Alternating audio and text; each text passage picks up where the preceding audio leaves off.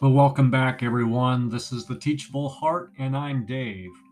Matthew 12 34 says this For the mouth speaks out of that which fills the heart, and that's in the NASB.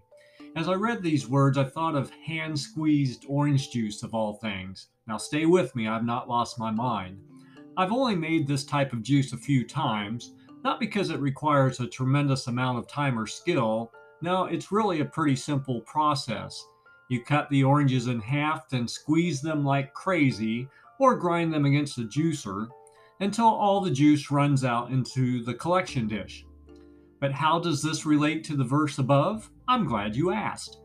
Squeezing the oranges doesn't put juice inside the peel, it only brings out what's already there. The pressure applied from the outside simply reveals the previously unseen interior the same is true of the stresses and pressures in our lives. They do not create the character that resides in our heart, but they do reveal that character. One primary way we reveal the true condition of our hearts is through the words we use. If you're like me, you may need to take a little inventory the next time God allows you to experience stress and pressure. What's prone to come out of your mouth during such times? Are your words warm, tender, loving, and kind?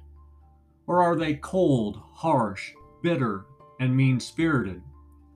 Remember, the pressure and stress is only bringing to the surface what's already filling your heart. If you're not hearing what you'd like to hear, invite God into the deepest parts of your heart and ask Him to remove whatever He finds there that doesn't belong. Until next time, Keep the heart teachable.